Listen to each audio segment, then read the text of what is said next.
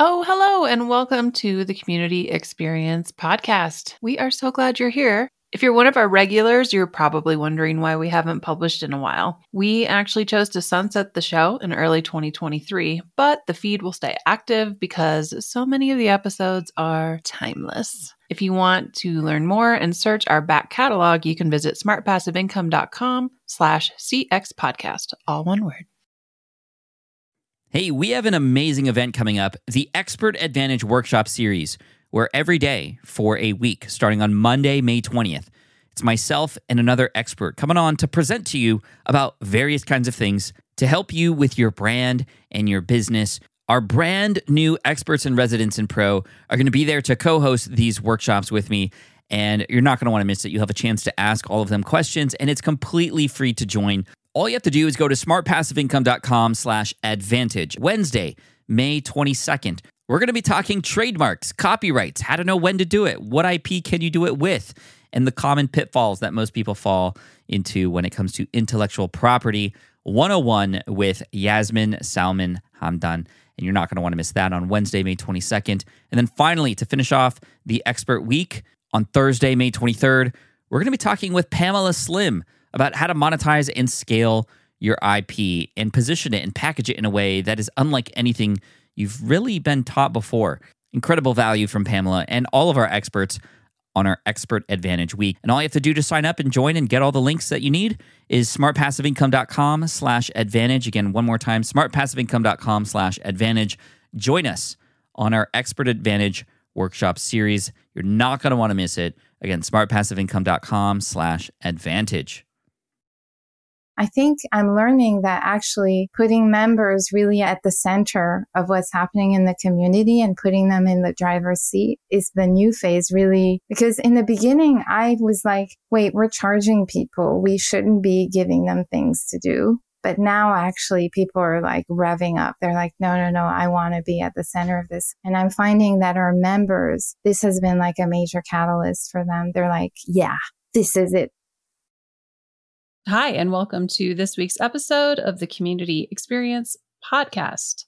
I am Jillian Benbow, and I am the host of the show. And today I am so excited to talk to Geraldine Wharry, who founded the Trend Atelier community, which is a community for trend forecasters or future forecasters to come together in a membership and get to talk all the things that future forecasters talk about. Her members are mostly independent. So they're not working for big agencies. And that is very much the model in this world. So it's kind of this opportunity to get people together and as she says and i love this to, to geek out on data and quantitative foresight so what is future forecasting what is trend forecasting if you'd asked me before i'd met geraldine I would assume it had to do with like what's going to be in vogue for upcoming fall fashions, that kind of thing. But it's much more big picture and it's much more in the future. So it's things like in 10 years, what's going to be important to consumers based on society? Like what, what will be our priorities and therefore what will we be looking for in products, in clothing, fashion, etc. Um, Geraldine explains a lot better than I can. I'm still, it's like the metaverse. I'm still trying to wrap my head around what this means. So I will let her explain it. You will hear her much better explanation at the beginning of the interview. And then we're going to talk about specifically the community that she's built, why she built it, why it's special, um, and kind of get into the weeds a little bit, which you know I love to just talk about how she figured out what kind of programming made the most sense for her community, especially because the members of her community are researchers. They like to read and think and analyze. And so community engagement for that sort of group is going to look different than some other communities where you expect people to be having a lot of forum based conversations and that kind of thing. This is not how it works in her community. And she's found a way to have quality, high value engagement for the type of member avatar that joins her community. So let's get into it with Geraldine Wharry of Trend Atelier. Welcome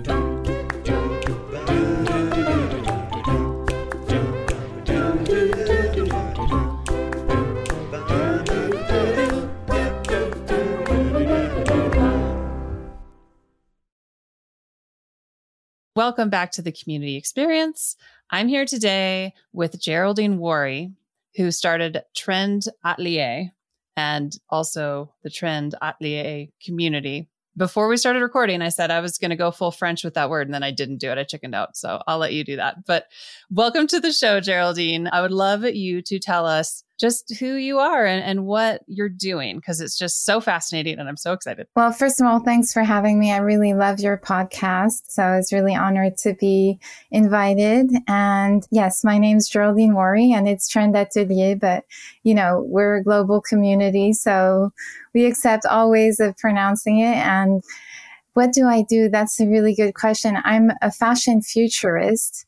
And I guess you could say that for a long time, my title was trend forecaster. And prior to that, I was a fashion designer and design director for big brands in the US although I'm originally from Paris. But anyways, so I have a bit of a windy road and what I do is basically advise brands and institutions on the future. And I specialize more in macro trends. So two to five year predictions, but I've gone even much farther to like 30 year predictions or looking even at the end of the century. So my work sometimes gets quite speculative and creative. So that's kind of the, the niche part of future foresight that I'm a part of because there's, it's actually quite a layered and broad niche industry, if that makes sense. It does. And I love you mentioned this in some of the documents we have that you sent over before the show that, you know, it can be interesting telling someone what you do. You know, if you're at a cocktail party and depending who it is, explaining what you do, because I feel that deeply with community. I can only imagine with futures like forecasting. And I want to clarify for the audience because this is what I got held up on, but also found just so fascinating is this isn't the like, oh, an A-line dresses are coming back. It's not that like, cause when I think of like fashion trends, right? It's like, what's hot for fall? It's not that. It's more big picture. Correct? Yeah. Yeah. Yes. Because it's really interesting well, there's different ways of responding to this. Number one, people don't know that actually fashion is very much influenced by society, cultural changes, behaviors. It's also very much influenced by technology. And even when we look at the suppliers and manufacturers that supply goods to designers, they actually work quite far ahead of time, like several years ahead of time. So that's where the sort of the long view happens with fashion on a broad scale. And especially when it comes to active or the sports industry, the performance industry, they're like quite far ahead in terms of fabrics technology and everything. But as you know, like fashion is very linked to marketing and culture. And so people are always looking at the way we interact with fashion. We can even just look at the metaverse now and how everyone is talking about digital fashion. This is something that I was talking about years ago in forecast when it was just bubbling up. So our job is to kind of tell brands or institutions, Hey, this is bubbling up. And so this is what's next because actually you may not think that people are going to have a taste for digital fashion for their avatar, but actually they will. And this is why, because XYZ is happening in society. And essentially fashion is a mirror of society and one in six people in the world are employed in the fashion industry. So that's kind of when there's a preference in color, it stems from something also happening in society, a mood. So when there's a preference in brights and, and sparkling fabrics, often that stems from also something happening in society. So I tend to be the person that talks about that rather than like what's the next skirt shape. I have so many questions that could just derail the point of this show. So I will try to not go there. I might just email you. so one question that's popping in my head is and I realize, you know, whether the the pandemic was predictable or not, like not that aside, do you think just everything that's happened in the last couple years globally that has really do you think that's shifting what trends you've been looking at in the future? Do you think that will change what you had originally kind of seen coming? Has it kind of like caused a pivot? For me personally, no, because I've been predicting things like climate change and how it would affect our consuming preferences and just ways of designing for many years now. My first forecast around that I put out in 2013 or 2014, and it was called Refuge. And I looked at different ways, the way we would dress, but also interact with clothing, even down to how we would use biomaterials. So for me personally, I've been talking about this for a long time, but now it's kind of reached a tipping point where it's really in the mainstream. And when I was presenting these forecasts at seminars or events or even online or, you know, through articles, through the, just the different channels I used to use, people would often ask me, do you think sustainability is a trend? And I'm just using uh, sustainability as just one aspect because that's like the big term we use in fashion. And I would say, no, actually, it's underpinning everything the same way AI, for example, is going to underpin everything. But when these things are emerging, people often wonder if they're just passing trends. But what I'm noticing now is that it's very much reaching the mainstream, obviously, and that's a good thing that's a really good thing. But I think it's a bit like um, peeling onions, you know, with your understanding of future trends. Like a, a trend begins, maybe it's just people, pioneers who are really at the forefront of that trend and, and who are ahead of the curve. And your job as a forecaster is, or futurist is to really be able to identify who are these people on the fringe, who are those subcultures, et cetera, et cetera. Basically, what's been happening is that now what's on the fringe of something like how do we design more sustainably is looking more at new economic systems, et cetera, et cetera, or repair or reuse. How do we decouple manufacturing more with profit?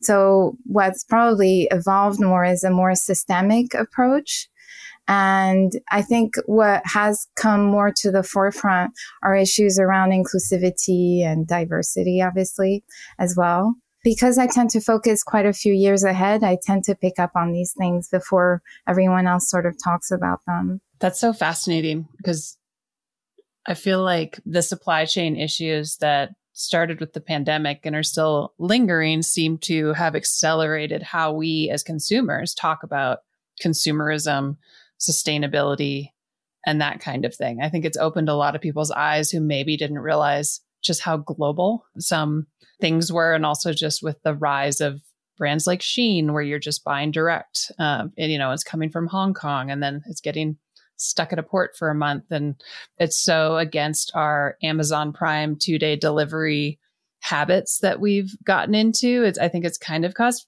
some people to kind of reassess, you know, and say, like, huh, wow, that's coming all the way from Hong Kong. Plus, there's supply chain delays, etc maybe I don't need that sweater. Maybe I don't need to, you know, oh, it's so cheap, but like the carbon footprint is so large. At least I hope. Yeah. And, and that's the thing. I guess sometimes you have these big events, these sort of black swan events that many didn't predict that end up being like tipping points. And uh, very often in my forecast, I have a section called wild cards, where, for example, we know that the trend for buying local was emerging and was gaining traction. But what happened with the pandemic accelerated this. We know that there was already a taste for digital fashion and avatars, but what happened with the pandemic accelerated this. We know that brick and mortar stores were struggling, you know, et cetera, et cetera. So what I like to talk about wild cards and years ago, I had a wild card called scarcity behaviors. And I talked about what would happen if we're starting to run out of water, if water becomes a thing. And now that's what we're seeing around the world. And that's obviously going to affect the supply chain as well. So that's why I felt the need to kind of explain and send you that little video before the podcast. Cause like, I was like, you know, I just want to preface, I'm not that like traditional trend forecaster as much as I understand, you know, the need for that. I actually think that the scale of the issues happening in the world right now require more than ever this really long-term view. And that's why also I created the Trend Atelier community, not just to like just talk about myself, but as the founder, I sensed a need where a lot of my fellow forecasters and or designers who really put future foresight at the center of their work were having these conversations and needing a place to figure out what do we do next? Because basically future foresight is encouraging people to make something new, to produce something new. We say to brands, to people, here's what's next. Go chase it. But, you know, the, our paradigms are changing. And so that brings up a, a, fantastic segue into the community you created because there are two things that really jumped out at me was one, this industry you mentioned was there was a lot of gatekeeping.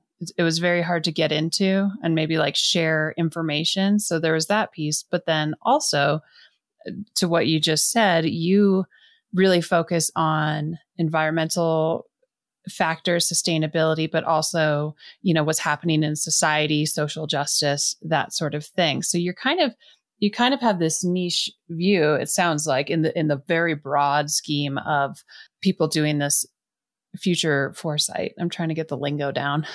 So tell me about how like how did this community come about other than you saw a need for it but also i'm assuming you wanted a place for people to be able to come together and safely talk about these things but like share like knowledge share in a in an environment that maybe didn't exist before so I was doing forecasts and I was doing trend seminars and then I got interviewed on the future foresight methodologies.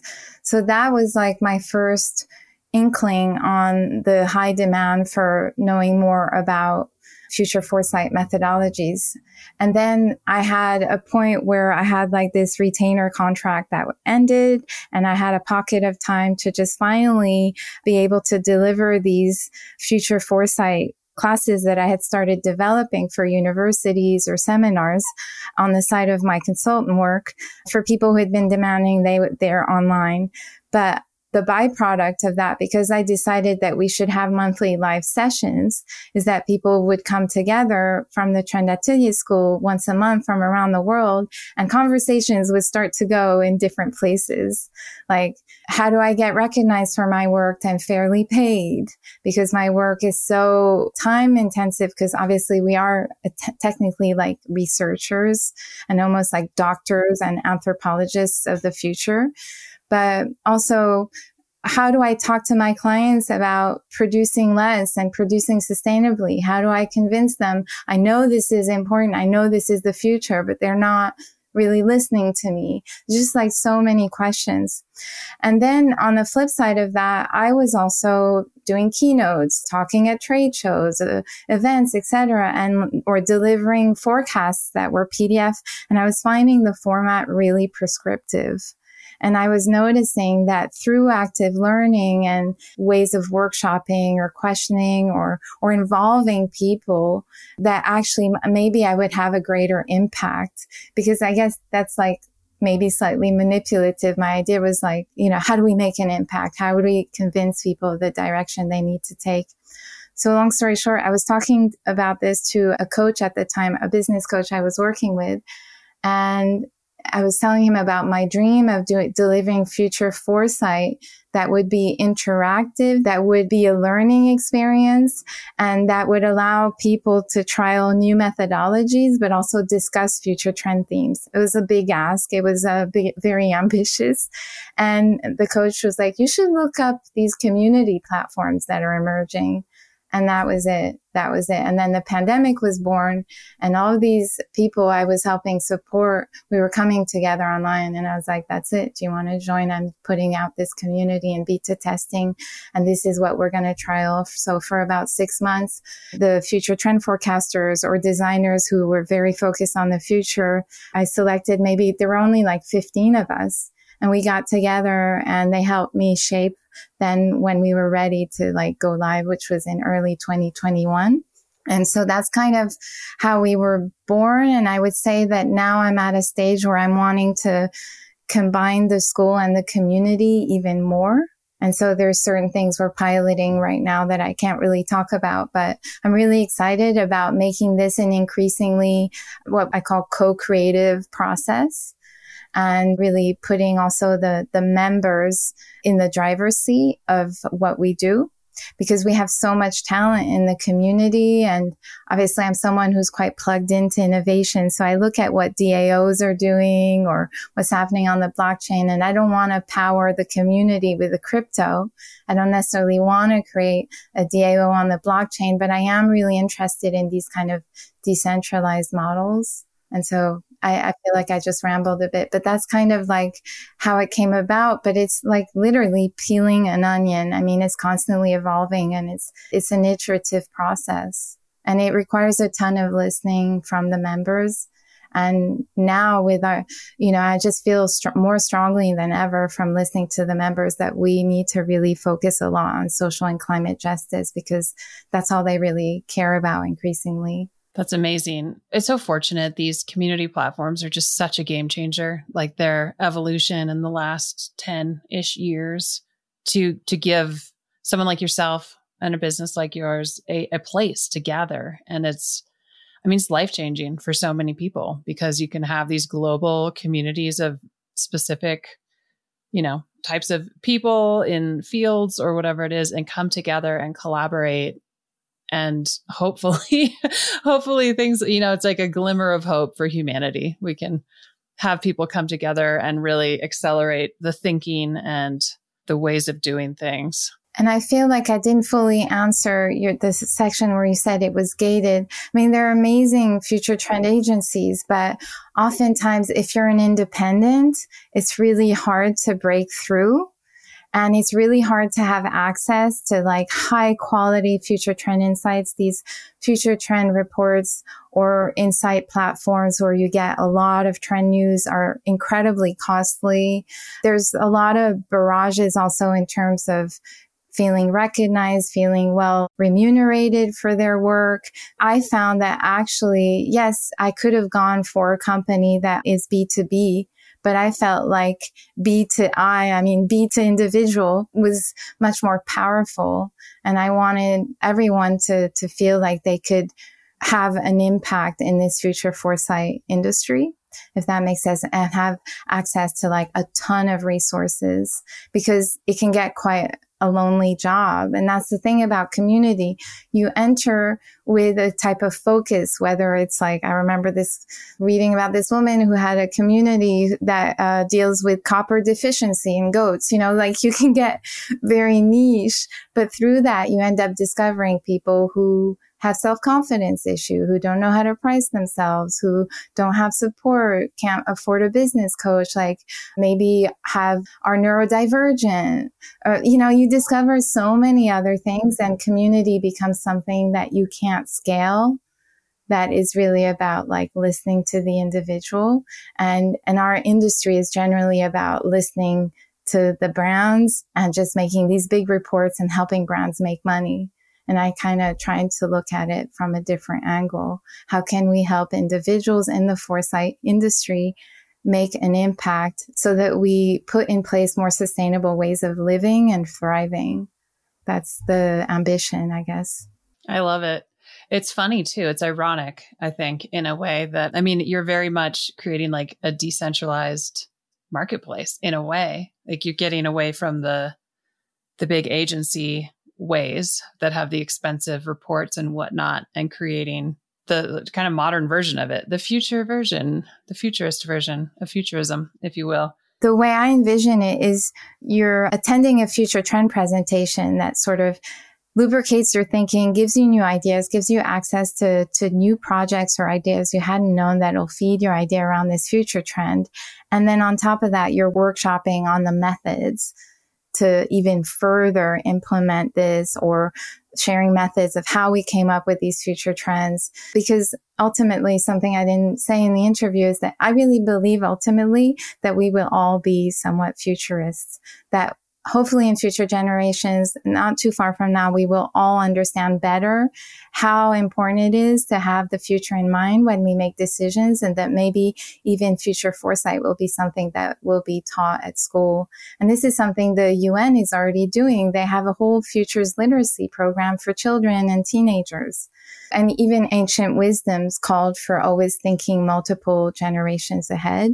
So I'm hoping that it sounds maybe a little bit weird, but people have criticized me in the past for sharing too much, sharing like what my little secrets of how I do what I do. And I'm like, no, that's the whole point. Everyone should know what I do.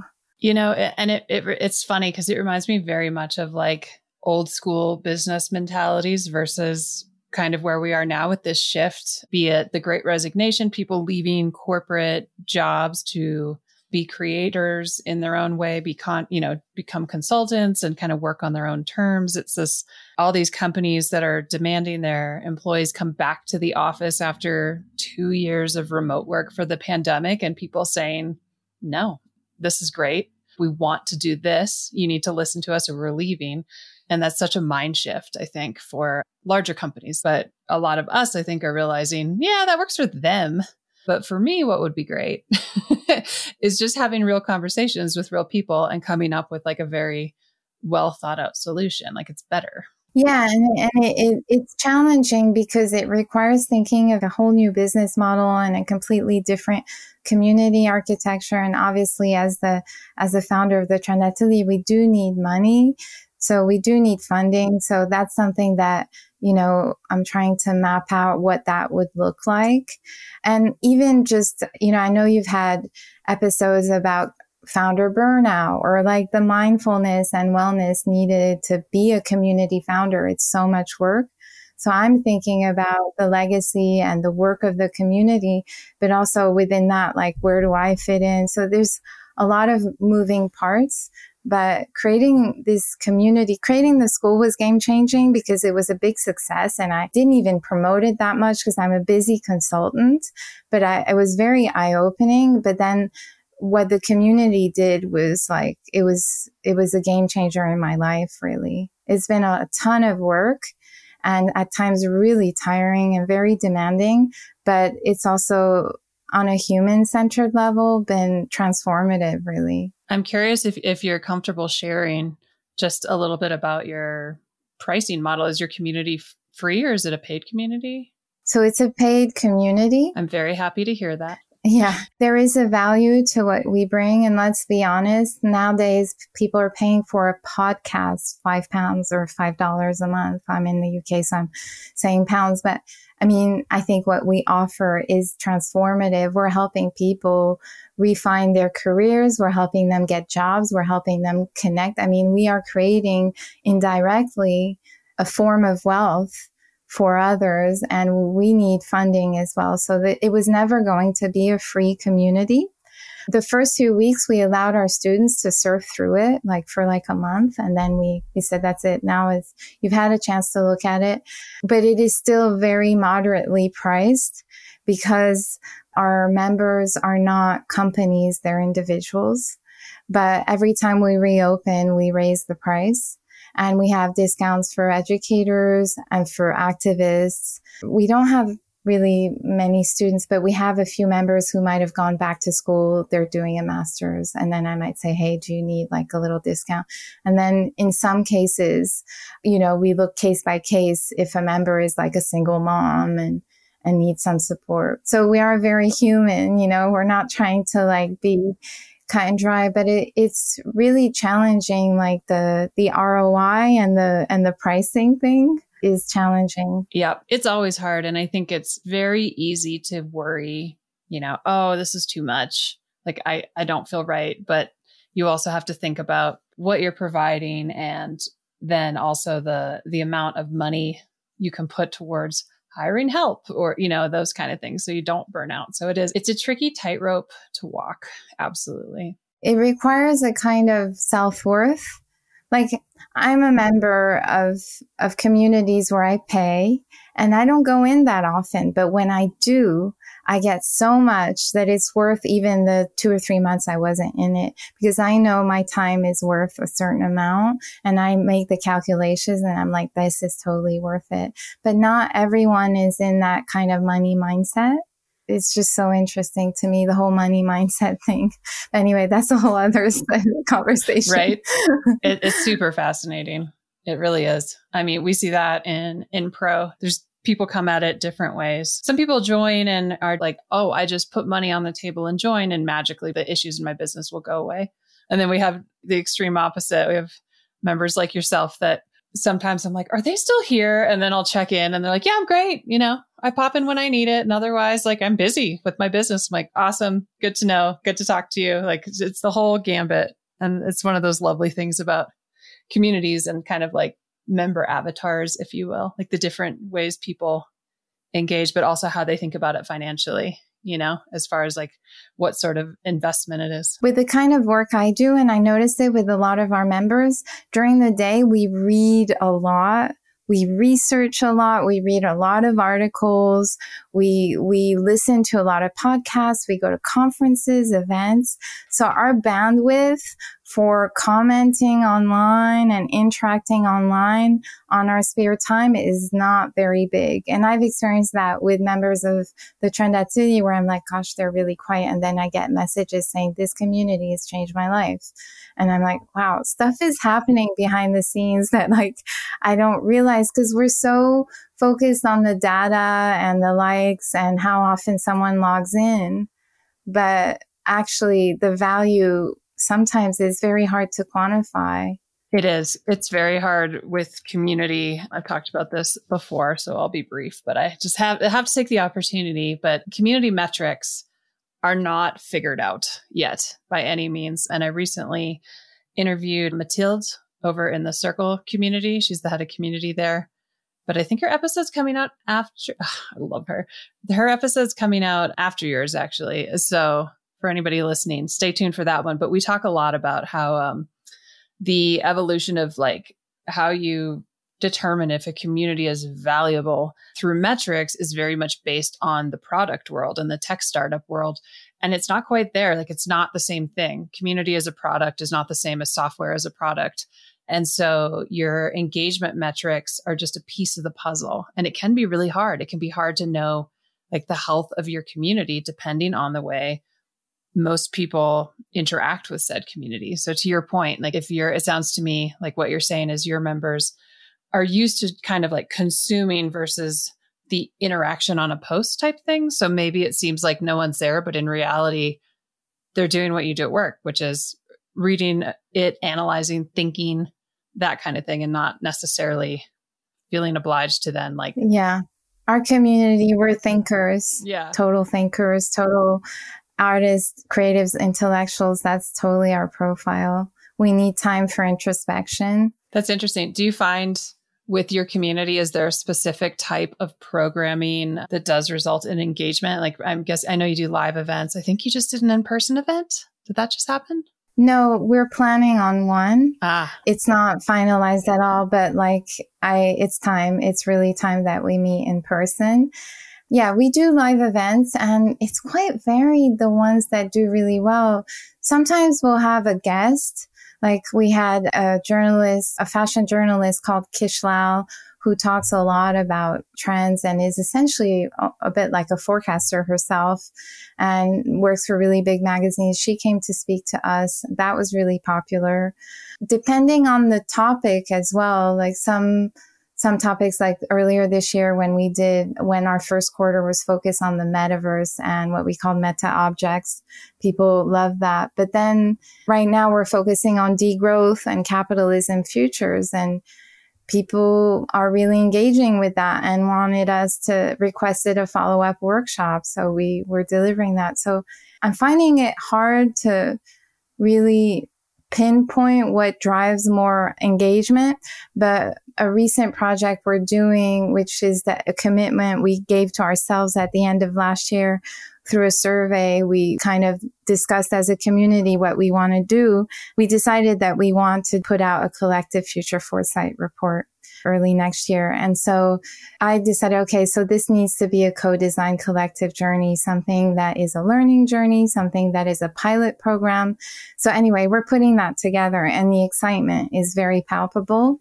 So I think I'm learning that actually putting members really at, at the center of what's happening in the community and putting them in the driver's seat is possibly this is what we're sort of, this is the new phase really at the center because in the beginning, I was like, wait, we're charging people. We shouldn't be giving them things to do. But now actually people are like revving up. They're like, no, no, no, I want to be at the center of this. So it's, it's, I'm happy that we took a type of slow approach that we only open like once a year. We might do a flash opening soon. Like I'm happy that we, we do it that way because it gave us a chance to iterate and really develop. Yeah. I mean, what little I know about your community. To me, the collective working on research, a survey, that kind of thing, it sounds like, yeah, like chef's kiss. That is probably what gets everyone going and is very exciting because it's also, there's a lot of value in being in the room, right? With a lot of like minded people and working on that and learning other people's styles and getting to kind of, like you mentioned earlier, it can be a lonely job when you're independent. So getting to, you know, have a team, a group to work with, that sounds fascinating. And also just the ability to see other people's styles and just how they do things. I could see people being really excited about doing collaborative projects like that. And even with a, a paid membership, right? Yeah, because a lot of the methods that we use in Foresight have been very helpful, but they're also very traditional and they're also part of what got us into this mess in the first place. Because as forecasters and futurists, we have the eyes and ears of decision makers in big companies and institutions, also governments. Governments work a lot with futurists. It's important that we take seriously our influence, our power of influence. And we realize that the way, you know, the same way you talked about community metrics that are different, like we need to change our metrics because the world is changing and we need to to change the way we value a trend is a trend worthy because it's the hot new color or is a trend worthy because it's urgent and it's right for the planet or right for some, you know, so these are the things that we're questioning. And I'm finding that our members, this has been like a major catalyst for them. They're like, yeah, this is it. This has been like the, the call to action kind of thing as someone who's not involved in it at all, it's so exciting to hear that this is happening because I think of the fashion industry and I just think of honestly, I just think it's it's a very dirty industry. Fast fashion is horrible and it's just getting easier to get like as someone who lives on a mountain and loves the outdoors and just wants the planet to survive human invasion, you know, it, it makes my little you know, hippie heart happy to know that this is a part of where consumerism is going and the the quote unquote trend of sustainability is not a trend. It's a shift in mindset like globally. You're willing to challenge the norms and say cool we've done it this way for a while. It doesn't work anymore. Thank you for your service. We're going to do it this way now. And we're going to focus on you know what's what's meaningful for a trend like you said not the new hot color but instead like is this the right thing to do? And i'm hoping that our our members who have struggled to convince their clients that they need to only work with sustainable suppliers or uh, that sustainability is not just about materials it's very much about how you treat people and workers etc i'm hoping that by being part of a collective that shares methodologies shares ways of broadcasting these things shares the latest expertise because when you do these forecasts people you have to deliver expertise so we share as much as we can to deliver a strong message. And I'm hoping that by being part of that collective, our members are really growing in confidence because many of us are part of the system that we're trying to fix. So it's not easy. But if we get louder and louder, and I mean that in a gentle way, but if we become more and more convinced and have a very convincing message, that makes the difference. Absolutely. And it is it's always going to be a fine line right? Like we were talking about changing a shift in people wanting to work for a big giant corporation and the like kind of capitalist machine but also we need to make money.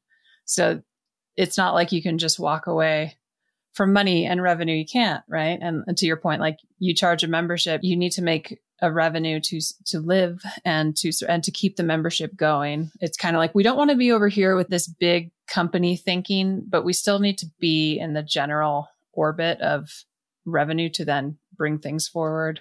There's nothing to be ashamed about like making money from something for the greater good. I mean, of course, there are different business model. You know, we could have been focusing on funding and partnerships and things like that. But that would have probably meant for me, at least for now, until we grow more, to give up my consultancy. And I'm not willing to give up my own private consultancy. So, you know, everyone makes choices, but, you know, I'm just saying this today, things I'm sure will change and evolve, but you know, we have some members that might work in marketing. Say they join the community, for example. They're looking for the most innovative voices. They find someone who's really making a difference. They put them in a campaign. This changes the messages of their brand, the positioning of their brand and puts them on a new trajectory. You know, like this is powerful stuff and it generates new stories uh, for brands and, and ultimately also some income for other people. So I think there's nothing to be ashamed about saying, you know, what I do actually develops people personally, but also professionally and makes money for other people. And that's okay. And I need to embody that because that's also what I'm telling the members, like charge what you're worth. So plus you're creating, I mean, it's a catalyst. You're creating a place for the future, the next generation, the next futurists, everything to, to come in and have the path paved in this direction. You're one of the foundational voices to say, Hey, you know, we need to pivot the way we think. So, you know, I, I think it's wonderful. It's all great. Yeah, thank you. I mean, I'm part of a new wave. It's not just the Trend Atelier. There's a wave, you know, it's always like that. But I, I think it's really exciting and I feel pretty emboldened and I feel so inspired by our members as well. So yeah, and I, and to your point, like it's okay to make money. Like we're talking like being able to run your own life or company or however you do it is one thing. We're not talking about like making money like I'm going to buy my third yacht. like there's a huge difference in like the the money mindset. No. We're not talking about like I'm going to move this bridge in order to move my yacht like yeah. someone with the last name Bezos did this year. Uh, you know, like, don't get me started. Yeah. No, we're not looking at that kind of money. No, no. We're talking about changing the world, but also having a roof over our head. It's, you know, amazing. yeah. Yeah. So before we get to the fun rapid fire, I did just want to touch on, you mentioned briefly, but I, I kind of want to dig into this. You, in your community, you do sort of, I'm probably saying the wrong terminology, but like kind of like a quarterly trend. It sounds like so you did like a metaverse quarter. Like tell me more about how you came up with this sort of what I would call like programming topics. Like what inspired having these kind of like chunks of like, hey, for this month we're going to focus on let's call it the metaverse. When we first started, we had a theme per month and one event a week, and that was hard to sustain. I think sometimes when you start out, you kind of want to over deliver. And so we covered a lot in 2021 and it was amazing. But it was also like, I have to say, a bit exhausting for me by the end of the year. And then I started to notice that people were starting to, to find it a little bit too much for them as well. And, you know, it's not good to have a community where people feel they're missing out because they can't ever join the events or things like that, even though we have, obviously we have replays. So it was luckily we didn't have a big issue, but I could somehow feel into it that, you know, I needed to kind of shift. And so we did the survey and we said, like, how do you feel about doing these same themes, but spreading them out over a quarter so that we can go deeper into them? Because the other thing we noticed is that we didn't have a chance to go deep enough in each theme. We came up with a couple of ideas. We proposed ideas. We always like in our surveys, we propose things and then ask people to contribute. We'll have a follow up meeting as well to sort of like discuss survey results and, and crystallize our decisions. So anyways, the, the programming ended up being a quarterly theme. And I guess that's not that different from other DAOs have like seasons and even trend forecasting agencies in fashion will forecast a season. But anyway, mm-hmm. so that was great because through the quarterly theme, then I was like, okay, I can breathe a little bit more and stop overloading the community with like a weekly event. Focus more on quality guests. We can have one quality guest a quarter. We can have one workshop a quarter and then we can have one like insane future vision presentation a quarter. And so far it's worked really well.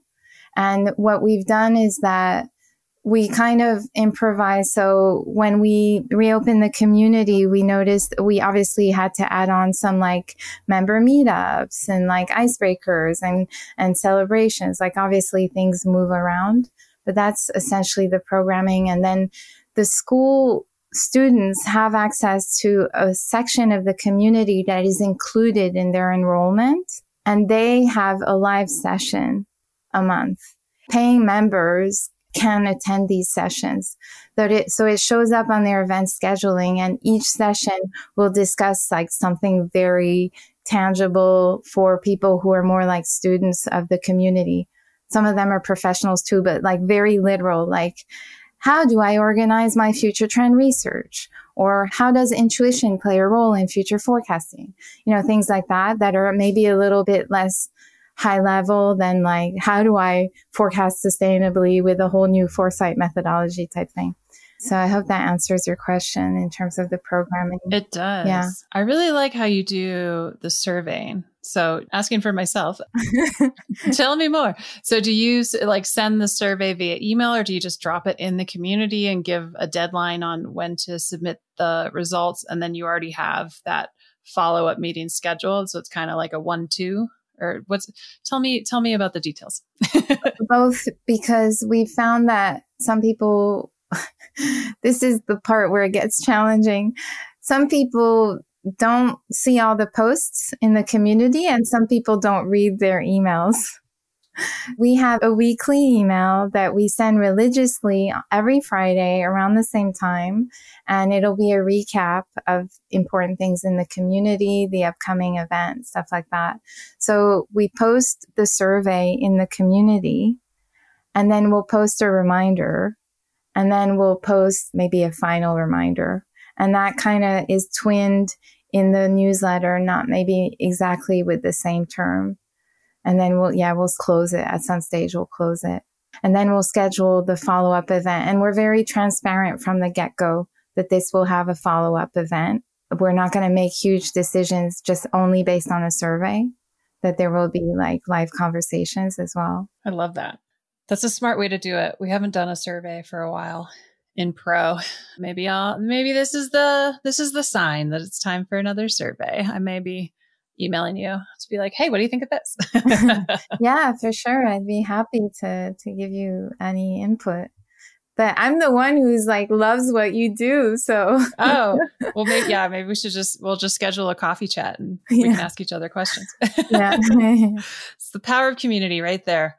Okay, final question about all the wonderful work you're doing. And then I'm, we're going to go into the rapid fire, which I'm very excited about as well. I'm just curious from your perspective, like what's something really exciting in your world that you're excited about as far as just stuff going on or stuff that you think is going to happen in the future? Give us some insight into kind of what you're researching, what you're excited about right now. It can be anything. It's a big question. I know. I'm excited about the potential for Web3 although I'm concerned about the lack of ethical sort of guidance and things happening. So I'm, but I'm really excited about the creative renaissance that we're seeing in the creative industries of the designers and artists that are designing for digital medium. It's, that's like really amazing. And it's, it's fascinating to see even artists create NFTs and then create a matching physical piece of art that matches the NFT. And I'm excited about also obviously Web3's potential to just really get rid of a lot of the gatekeeping. I even just saw yes, uh, I think today or yesterday, I was watching a TED talk of this guy who bought like 600 acres of land in Wyoming with a DAO. I mean, they raise so much money. You know, you have DAOs buying basketball teams and things like that. So this idea now that you could pool talent from around the world is like really insane and sometimes a little bit scary almost because it's like, why do I even matter anymore? what really fascinates me is also, it's sort of adjacent but connected more and more designers designing with the help of AI. Or, you know, lately there's been like the whole DALL-E thing went viral where OpenAI is like creating these visuals. And so that has both great and really scary potential. So I guess it's about taking a balanced view of the future. But I'm also just really passionate about decarbonization, just like in uh, people who are at the forefront of trying to completely disrupt the supply chain model in fashion. Like um, next month, I'm interviewing people who've created a micro factory in the UK and are doing like uh, in London and are doing amazing work and completely like redefining how you could make your clothing. Like you might download the pattern of a dress and like pick the material and get it made at this local micro factory. So I, I'm like fascinated with this idea of what are called fab labs or maker centers that are more local and just you know, combining these new technologies, but also just with the philosophies that our grandparents had. Just make the stuff yourself, repair it yourself. And like that being a potential avenue for brand new profit models. And like buying less doesn't mean that we're going to live in a cave and have nothing, you know? Sorry, I rambled, but I, I, this is just like literally the tip of the iceberg of the things I look at. Only because I look at societal shifts, I have to often look at a bit of science, philosophy. Like sometimes my head feels so jumbled that at night, all I want to do is watch like the cheesiest TV show. Like I'm not listening to serious podcast at night. I'm like watching the Dodo YouTube channel, you know? oh, I agree completely. I often do the same, or my daughter and I will watch like craft tutorials on YouTube just to like escape. it's so funny that the like makerspace, that wasn't what you called it, but that idea, the micro, what did you call it?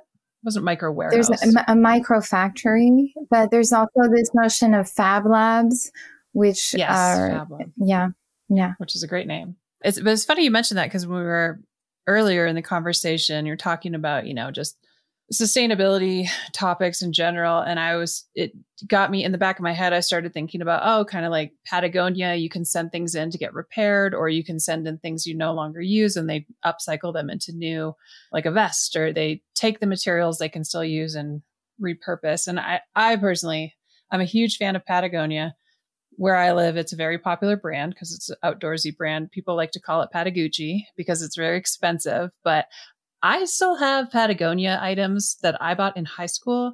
And I went to high school in a different century than we are in now. So, I mean, talk about like where it's, uh, um, so, you know, whatever people think about Patagonia, but it got me thinking also about the idea of like a cobbler or like a zipper repair place. Like those used to be so common and they've, they've gotten less and less. They kind of, I feel like, and maybe they didn't, it was just me, but it felt like they, went away at least places where i like i live in a small ski town so it's it's not the same as living in like a city. But i've noticed a resurgence. I've noticed more repair services even where i live and it's exciting. And there's a shift. I know you know i'm a very like very into like creating art and like crafty things and i've noticed a huge resurgence in things like darning and visible and invisible mending and like these things that my my partner's my partner's grandma, I remember once asking her about darning because I was interested in learning how. And she was like, Oh no, just buy new socks. Like she was so like, No, I had to do it way too much. I'm never doing why it again. Why would you but, ever want? Yeah. She's like, Why would you do that? Just go buy a new pair of socks. But it is, there's this kind of, I think we're going back, like you were saying, to like what our grandparents did. And oh, yeah, there's, there's amazing things being done with darning. I just wrote a whole piece of, of fashion repair as a form of healing. I do a monthly column for a magazine called Spur. It's a fashion, big fashion magazine in Japan. And so it's, it's, it's published in Japanese. They translate it, but I just did a whole piece on that. And actually, speaking of Patagonia, they had done a whole collaboration with iFixit, who now have all of these tutorials on how to fix your clothing, how to like upcycle your clothing, turn a shirt into a dress or, you know, like just all these things. And I, I really believe in that because imagine even going back to the micro factory. And this is like, just to give you an idea, this is what we kind of do as futurists. We're, we're trying to show the possibilities. Imagine if, if a Patagonia partners with a micro factory making one of their beanies or something like that open source. And then all of a sudden you can make your own Patagonia beanie in this micro factory. That's a whole new business model. And obviously fashion brands, they're also gatekeepers. They're afraid of, but all that is changing. And yeah, it's exciting times. So I get quite excited about fashion because I think it's, it's a great place to really experiment with a lot of things actually happening in society. It is. I love it. Ah, okay. See, this always happens right at the end. I'm like, there's this one random thing I want to ask you about. And it's like, let's talk for 45 more minutes about darning. but if anybody listening happens to run like a like an online school that is not on Facebook that teaches embroidery and darning and those skills, please email me because I would like to take your classes. Just, I'm currently deep in this learning how to do this and I'm not very good at it. That's okay. I wish you were in uh, London because there's a whole event about that and they have like weekly workshops that they're doing. Yeah. It is on my it's my answer for something on my bucket list that I haven't done but want to is live in London for a while and maybe just straight to Scotland. But yeah, London would be it's my favorite city. If you love nature, yeah, then Scotland makes sense. I just love I just love London so much. Like if if there's a city to live in it, it is London in my opinion. Okay, well Geraldine, we could obviously talk forever. Let's let's go into the rapid fire and then we'll close it out with where to find you. So, first question, I can't wait to hear the answer to this. Geraldine, when you were a child, what did you want to be when you grew up? I wanted to be a vet in the jungle. Oh. And a parachute jumper. You could parachute into the jungle to take yeah. care of the jungle cats. I wanted to do these two things. I remember quite clearly. I love it. How do you define community? Community is kinship and people coming together, willing to make themselves vulnerable also and really grow professionally and personally also through community. Okay. What is something on your quote unquote bucket list that you have done in your life? I I lived in Tanzania for three months. I always had a big dream of spending time in, in Africa somewhere. I, I just really love African art and culture. And so I got to work there for three months and that was on my bucket list. And yeah. That's amazing. Yeah. Speaking of textiles, African textiles are, and I realize Africa is a continent, but different the different like Kenyan, Tanzanian, like all the different textiles out of the continent of Africa. I love them all. They're so beautiful. Okay. And then the flip question What is something on this bucket list that you have not yet done and hope to do? Gosh, a uh, really good question. Jump from a plane. back, to the, back to the parachute. Somehow the, the, jumping thing hasn't been done yet. It's still there. and uh, no, no, but one of the things I don't even know how to answer this question. It's embarrassing, it's question. but I guess what's on my bucket list is to, I, I'd like to really learn how to grow my own vegetables and really understand how to be able to live quite sustainably and independently, even in the city. I feel like I talk about these things and I think about these things, but I actually know very little about gardening even. And my father actually has a degree in organic farming, and I do know about it. Something in the family. It clearly runs in the family, and I have a green thumb. But I really would love to like everything from water containers, water encatchment. Like if I had the chance to build a house from scratch and put all of these things into action, that would be like for me a major achievement. And my partner and I are, you know, we discussed this we kind of met and bonded over the love of tiny homes. So like that kind of gives you an idea. I love it. Have you ever are you familiar with earth ships? That yes. that like building yes, style. Those look yeah. amazing. so yeah, cool. Yeah, yeah. That's also on my bucket list. Live in an earth ship. Oh yeah, yeah. That's a good idea. Yeah. Next level. That's like next level. I know. It's a, that's a big one. We'll see. Okay, what is a book that you just love or just wish everybody would read? Any sort of like just top top book. It can be fiction, nonfiction, doesn't matter. I was thinking about that because I guess on a like sustainable fashion level, a book I've really loved. I have it here. It's called Waste Age. And it's basically the book based on the exhibition at the Design Museum here in London. And if anyone can get their hands on it, but in terms of like being a business owner or a creative myself, like I love Adam Grant and his book Originals had a big influence on me. And I know I, and I recommend it and everybody who reads it loves it. But also his latest book, Think Again, is amazing because it's about how leaders should question themselves and that the greatest leaders are ones that are able to question themselves. And Adam Grant is also someone who is a bit of a, a data geek. So it's not just these woo woo nice ideas. It's like there's a lot of research data that goes behind that case studies and it, it's really inspiring. I love that. Yep. Everybody should think again. Yeah. Yeah. it's, it's a really good book. I actually listened to Think Again. So it's actually on Audible for those who like to listen to books. I love to listen. Jeff has to pay for his rocket trip. So we'll, we'll keep. Geraldine, so I know you were born in Paris, you've lived in the US, you live in the UK. We just found out you lived in Tanzania. You've lived a lot of places. So if you could live anywhere else in the world, where would you go?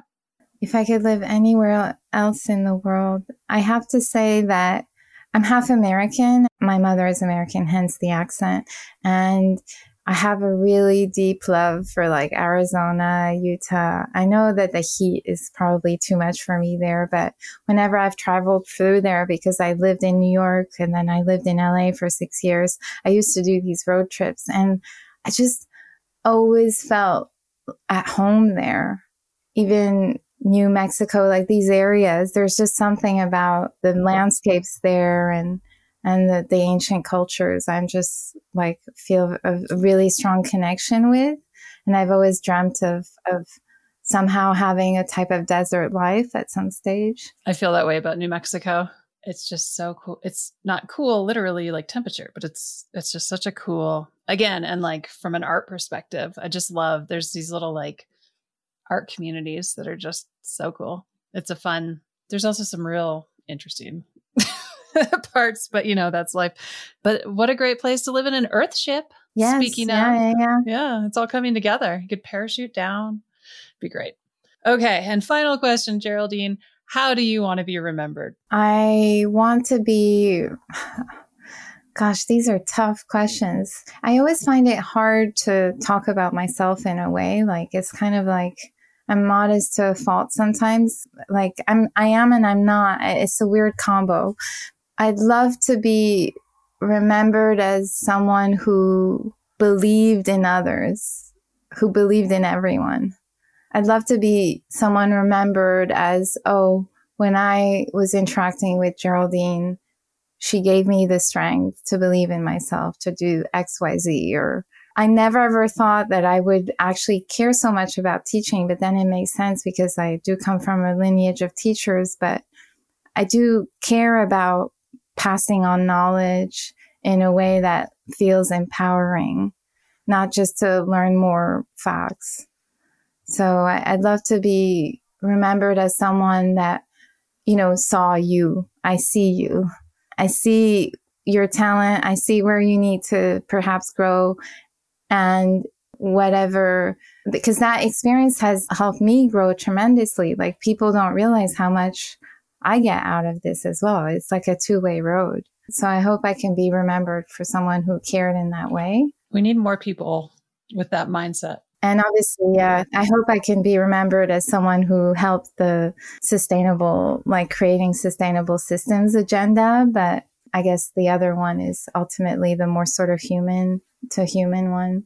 I feel like they can overlap, they can exist together I feel like your life purpose, if you will, is almost to just be like a, you're like a beacon.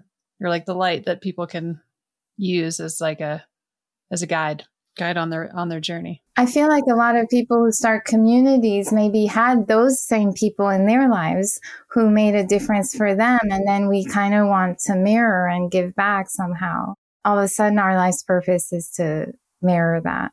And some people just feel more strongly about it than others. I think you're right there's something really interesting about people who are drawn to community building and like for the right reasons. People who genuinely are like natural community builders and love creating environments and situations to, for other people to better themselves in whatever capacity that is. I mean, I think honestly, I think it's a it's a really special kind of view on life and also just like experiences in life to to be like that. I don't really know how to like explain it, obviously, very, very well, but there's there's something interesting just speaking with different community builders on this show. Like I just see so many similarities and the type of people that get into it and what drives us as, you know, humans, not necessarily careers or anything like that, but just as like humans in in a society. It's it's fascinating. And I feel the misconception is to think that we're overly social people, that we love being in groups all the time. It's also not that either.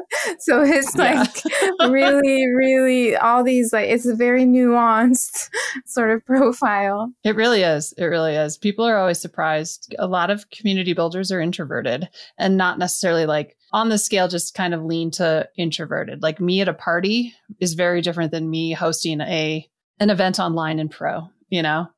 Like it's one thing to be standing in this room by myself, like welcome, you know, and having that kind of energy versus going into a situation with a bunch of people that I find really draining. Uh, people are always surprised by that, but it's true. Anyways, Geraldine, this has been so fun. I, I like, I'm going to be thinking about parts of this conversation all day, and I'm looking forward to it because I'm going to be headed out to my garden where I'm terrible at growing food, but I can grow a wildflower oh. uh, and a weed. Oh my goodness, I can grow a weed like no one else. Where can the audience learn more about you, about your community, everything? What are your what are your internet links that you would like to share? So our website is thetrendatelier.com and on Instagram, we're known as the Trend Atelier. But then there's also me, which is geraldinewharry.com. And my Instagram is Trend Atelier by Geraldine Wharry. And I tend to be much more active on Instagram, although lately I've been doing more on LinkedIn as well. And I'm just, just go by my name for LinkedIn. Excellent. Well, thank you so much. We can't wait to hear what's next in the future of futurism. I'm still getting all the terms wrong, but I hope you know what I mean. It's very exciting. And definitely we'll be following your Instagram and please keep posting about all the like good news things that are happening with sustainability and whatnot. Yeah, thanks so much for having me. It's it's been really great exchanging with you.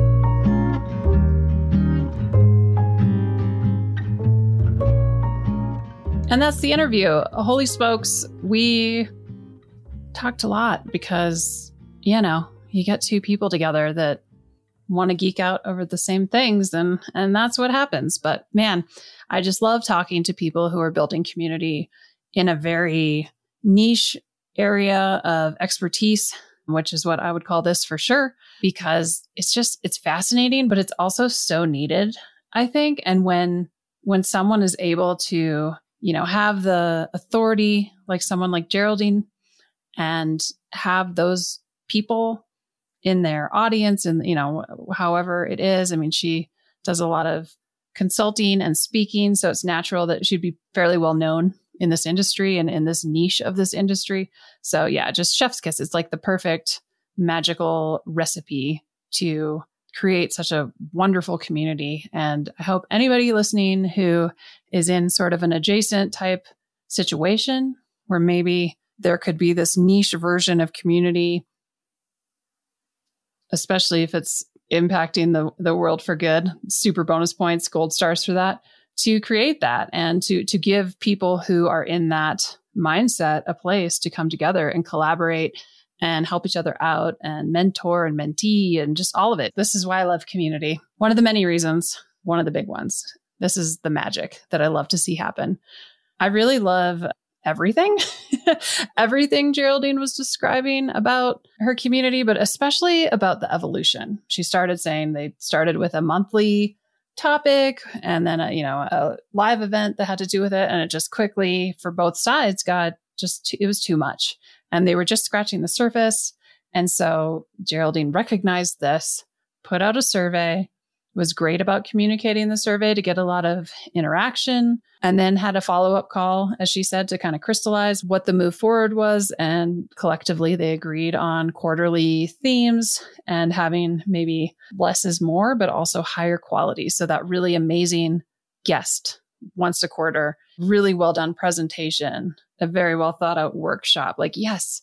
And then allowing people who naturally want to dig deeper, be curious, giving them that time because now they have a quarter instead of a month. Like, that is fantastic and way to listen to your community, the like top thing I like to talk about. Is it? I mean, I like to talk about a lot of things, right? But listening to your members, asking your members is something I give new community builders, is a piece of advice I give new community builders all the time because there is definitely a difference between a community and a group of people following you. And you want a community. So that means member led.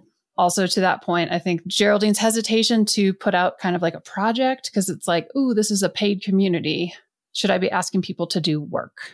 But in the instance of what type of community this is, the type of people that join, it made great sense. And obviously, yes, because everyone was super excited to be involved. And also, if someone wasn't, if they're like, ooh, that sounds like work and that's not what I want to do here, they don't have to. But I love this collective research and putting together this piece of work together. It sounds like people were super jazzed about it and it makes a lot of sense. And I hope it goes well and that they can do more things like that in the future because I just picture the person who's trying to make it on their own independently in this field and having those sort of like working relationships, the being able to work in a group and learn other people's styles and ideas. I think that's just so valuable.